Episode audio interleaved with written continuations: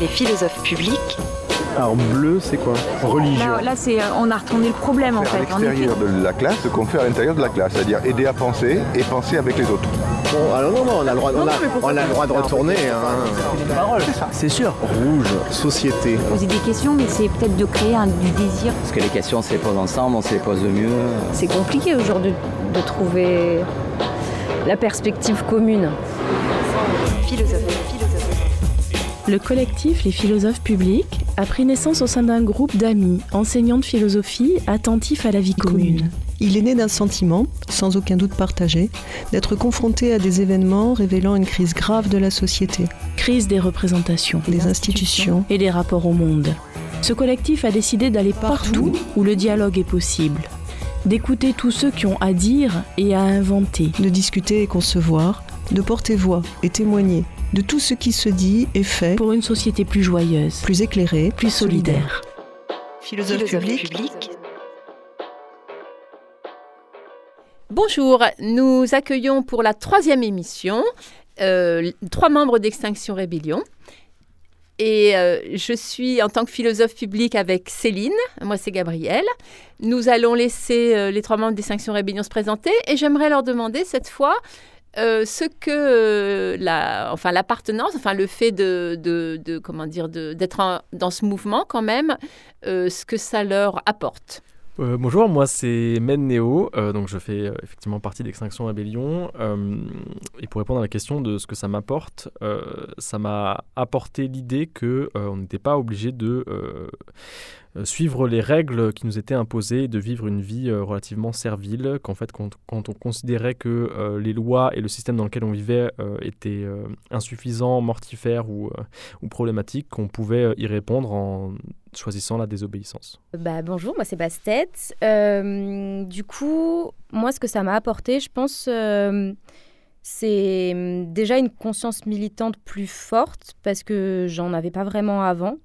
Et, euh, et moi, ça a vachement changé mes rapports avec les autres aussi, ma façon de communiquer beaucoup. Par exemple, euh, on a tout un, tout, un processus de communication non verbale, non violente. Et en fait, ça change aussi nos rapports entre, entre nous. Et moi, je pense que je me suis beaucoup apaisée euh, au niveau de ma communication avec les autres euh, par, euh, par le mouvement et, et aussi à réfléchir avant de parler beaucoup plus et, et mo- moins, moins prendre la parole spontanément, etc. Et c'est des choses, euh, je pense, qui sont assez précieuses. Euh. Euh, bonjour, moi c'est Nerpic. Alors la question euh, qu'est-ce que m'a apporté Extinction Rebellion? Euh, Les réponses euh, peuvent être multiples, mais pour moi c'est surtout le sentiment de en fait pas se sentir seul. Euh, généralement les, catastrophes et toutes les mauvaises nouvelles, on, est, on, est, on accuse le coup, on est tout seul euh, devant un écran, devant la, derrière la radio, et tout de suite on a l'impression que le poids des- euh, du monde nous, tombe sur les épaules. Et là, être dans un mouvement militant, Extinction Rebellion, en fait, d'un coup on est vite relié à tout un tas de personnes qui partagent les mêmes, préoccupations pardon, et qui ont envie de faire des choses pour que ça change.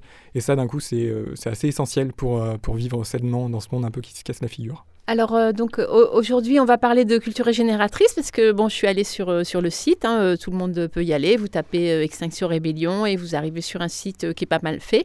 Et un des onglets s'appelle culture régénératrice, alors je me suis un peu demandé ce que c'était. Je voudrais savoir si il s'agit de, de, de, réfléchir à la mise en place d'alternatives et par conséquent plus, moins de contestation que de, que de propositions. Est-ce que c'est ça la culture régénératrice?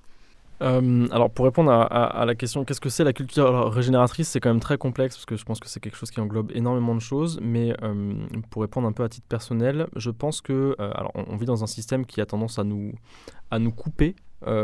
et quand je dis ça, je, pense de façon très générale. Le terme couper pris dans un sens vraiment très grand, c'est-à-dire nous couper de la nature, nous couper des autres, nous couper de nous-mêmes, nous couper du, reste du monde, nous couper du reste de l'univers en fait.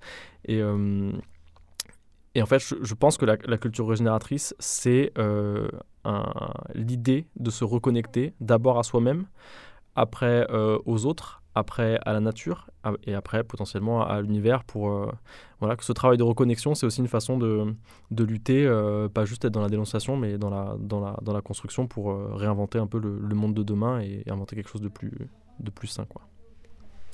Euh, oui, euh, bah, je, suis, complètement d'accord avec ce que, ce Med a dit. Euh, moi, je, je compléterai en disant que c'est aussi repenser nos systèmes de pouvoir, nos systèmes de hiérarchie, Et, du coup, c'est un mouvement qui se veut horizontal. Après, il l'est pas forcément parce qu'il y a encore, bah, on est, pétri de, nos, passés, de notre vécu, et on a, encore en nous ancré des des systèmes de, de, domination et d'oppression, mais en fait c'est aussi l'idée d'abolir ça, d'abolir tous, tous ces systèmes d'oppression, ou du moins euh, d'en avoir conscience et d'essayer de travailler avec ça, c'est-à-dire de ne plus euh, de, d'être le plus inclusif possible et, euh, et de donner de l'espace à tout le monde, de, d'avoir que chacun puisse trouver son espace d'expression et, et soit reconnu et soit, et soit accepté tel qu'il est ou tel qu'elle est en fait. Il y a un auteur que j'aime beaucoup qui s'appelle euh, Gaël Faye, qui est aussi un rappeur d'ailleurs, euh, qui dans une de ses chansons euh, dit une phrase très simple, ouvrez les guillemets, on se répare comment de tout ce qui nous abîme? C'est la question qu'il pose et, et la culture régénératrice. Enfin, c'est une question qui moi me touche beaucoup parce qu'en fait, on nous apprend pas en grandissant à comment se réparer de tous les coups qu'on prend, de toute la violence qui est partout en fait, dans nos rapports, dans nos rapports amicaux, dans nos rapports professionnels, dans notre rapport au monde. Et euh, on subit cette violence au fur et à mesure qu'on grandit. Et euh, je crois qu'on arrive, on, est nombreux à arriver à l'âge adulte en étant euh, fatigués, abîmés. Et je crois que la culture régénératrice, c'est un peu ça aussi, c'est l'idée de... en fait, on va réfléchir ensemble à des façons de se réparer et de réparer le monde qui nous entoure, en fait. bon, ça va pas vous surprendre, je suis tout à fait d'accord avec ce qui a été dit par, Bastet et, et. Je rajouterais sur le point, point de vue un peu pragmatique de se dire que être militant, en fait, être activiste, ça use, mais vraiment on, on, vient, on rejoint un mouvement avec nos principes, avec euh, le, cœur et les tripes. Euh, et, du coup, tout est extrêmement intense. On a envie que ça change tout de suite. On n'a plus envie de souffrir de voir le monde, de, voir le monde s'effondrer. Euh, donc, on ne peut pas simplement s'astreindre à faire des actions, des actions, des actions, réfléchir, faire des actions. À un moment donné, il faut des, moments de respiration. Et c'est très bien d'avoir des moments de respiration en dehors du mouvement militant, mais aussi c'est bien d'avoir des, respirations avec les militants et les militantes dans lequel, avec lesquels on évolue, parce qu'on apprend mieux à se connaître, on apprend à se comprendre, on apprend à discuter, à ce que disait Bastet. Et surtout quand on va à une action, quand il faut débarquer à 5 heures du matin euh, dans une entreprise totale pour bloquer le rond-point, euh, c'est des choses qui posent énormément de questions aux petits garçons sages euh, qu'on a formés au cours de l'école, du collège et du lycée. Et c'est quelque chose qui devient déjà un peu plus facile quand on voit Bastet ou Medneo, des personnes à qui qu'on connaît, qu'on est prêt à aller loin avec eux. On se dit, je fais ça pour moi, je fais ça pour eux, je fais ça pour le monde. Et, et, ça peut paraître très, très solennel de dire ça, mais en tout cas, quand il s'agit d'agir, le faire avec des personnes qu'on aime et en qui on a confiance, c'est déjà nettement plus facile euh, que simplement avec des, inconnus. Moi, je voudrais juste raconter une, discussion avec une classe. Euh, donc, euh, on travaillait sur, sur comment dire, la, nécessité de sortir de la conception de la nature objet, des animaux machines. Et donc, on lisait des textes etc. Et un étudiant me dit, euh, je leur demande, à la fois théoriquement, ils comprenaient très très bien de quoi il s'agissait, mais j'entendais aussi en arrière-fond, alors que ce sont des jeunes gens de 18 ans, que de toute façon on pouvait rien faire.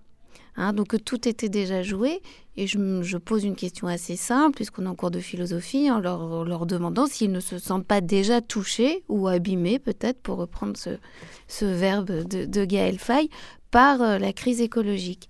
Et là, le, jeune qui prend la parole, donc vit dans les quartiers nord, enfin, il me dit ah ben non mais pas du tout. Je vois pas où euh, la catastrophe écologique elle me concerne moi. Il admet toutes les données scientifiques. Il n'est pas du tout, euh, comment on pourrait dire, euh, sceptique là-dessus. Mais il dit, moi, donc, concrètement, j'ai mes copains.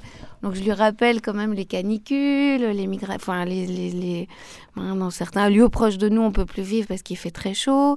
L'asthme, les cancers, le Covid, enfin, bref, tout, tout ce qui...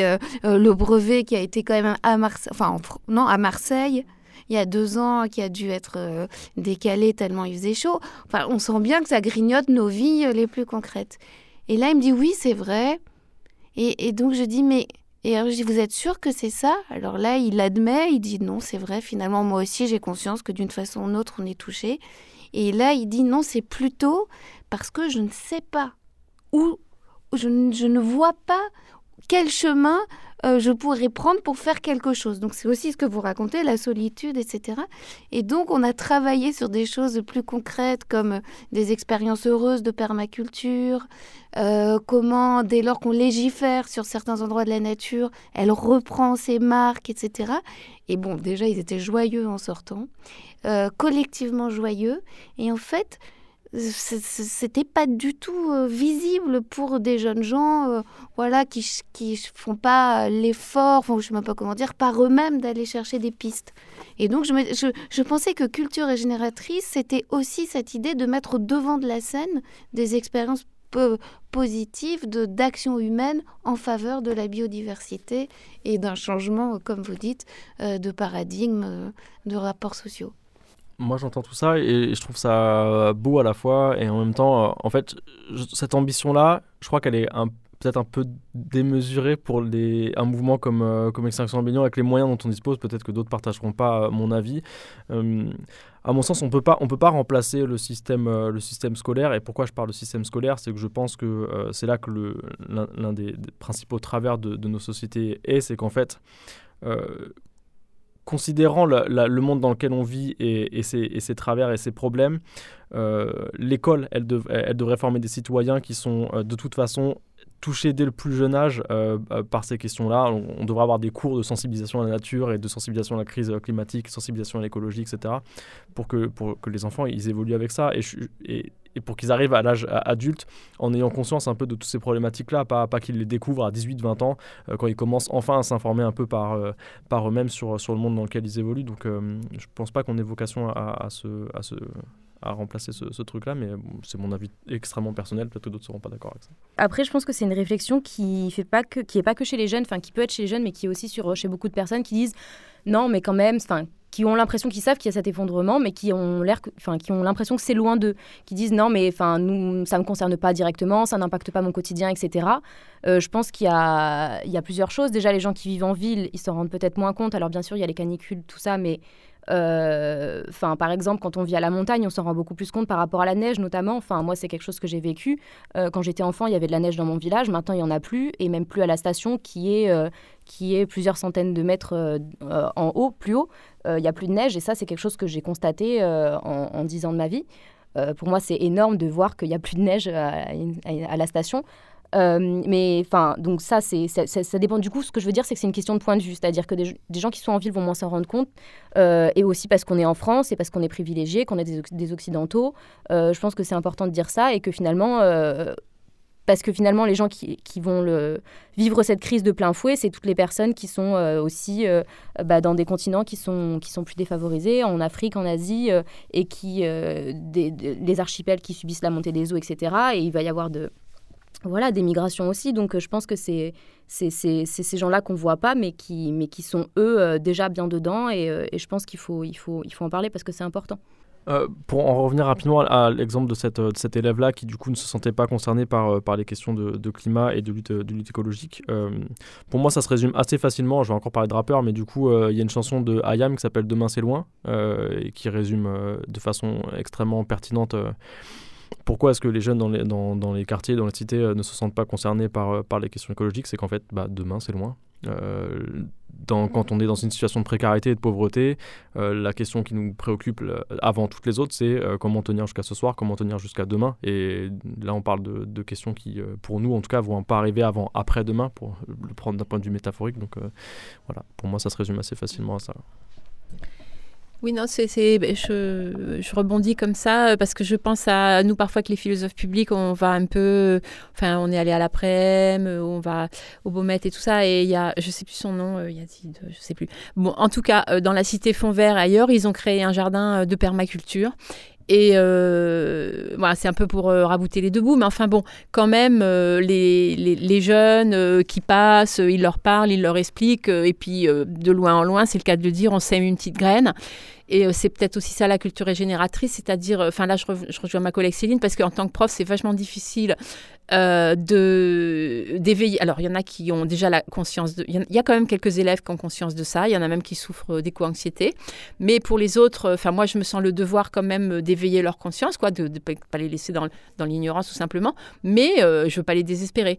Donc, euh, je trouve que mettre en parallèle ou, montrer ou parler, ou enfin, moi, où j'enseigne, il y a un grand jardin potager permaculturel. bon, malheureusement, c'est compliqué pour, bon, pour les emmener dedans, mais il faut, il faut continuer la lutte, j'allais dire.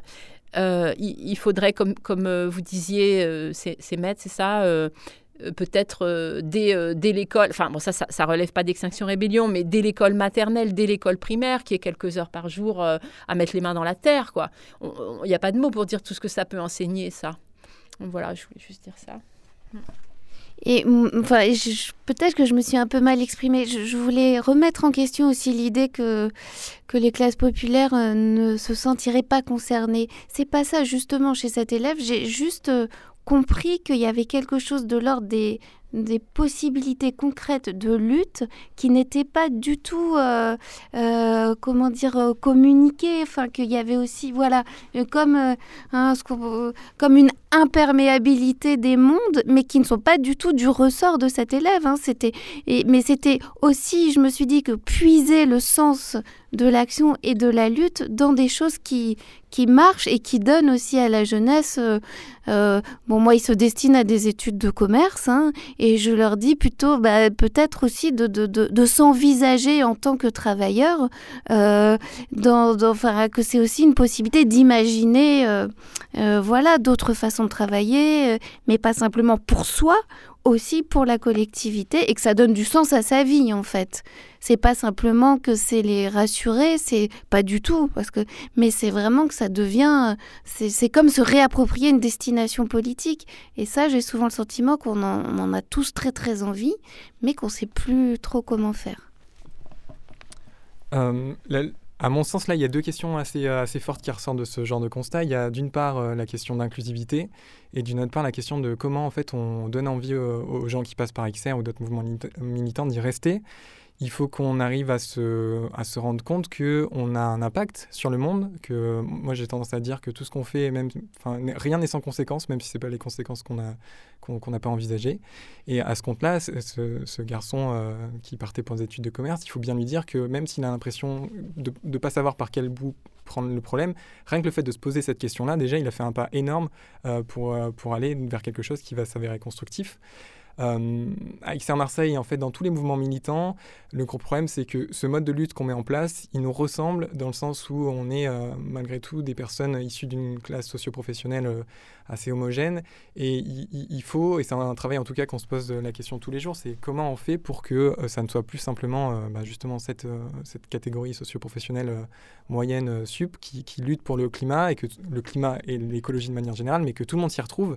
Et là encore, en fait, ça peut se faire que par des échanges et on essaye, avec le peu de temps qu'on a déjà investi sur tout un tas de choses, euh, d'investir la culture régée, de réfléchir à comment on pourrait toucher euh, telle personne. Alors, à chaque réunion, il y a la question euh, des acteurs tels que des maisons maisons de jeunesse, j'ai oublié le nom exact, mais vous voyez ce que je veux dire. Maison pour tous, voilà comment on fait pour entrer euh, dans la vie de ces classes populaires, mais aussi qu'on laisse les laisse entrer eux, elles aussi dans notre monde, parce qu'on ne peut pas juste venir et dire c'est comme ça la vie, euh, venez nous rejoindre.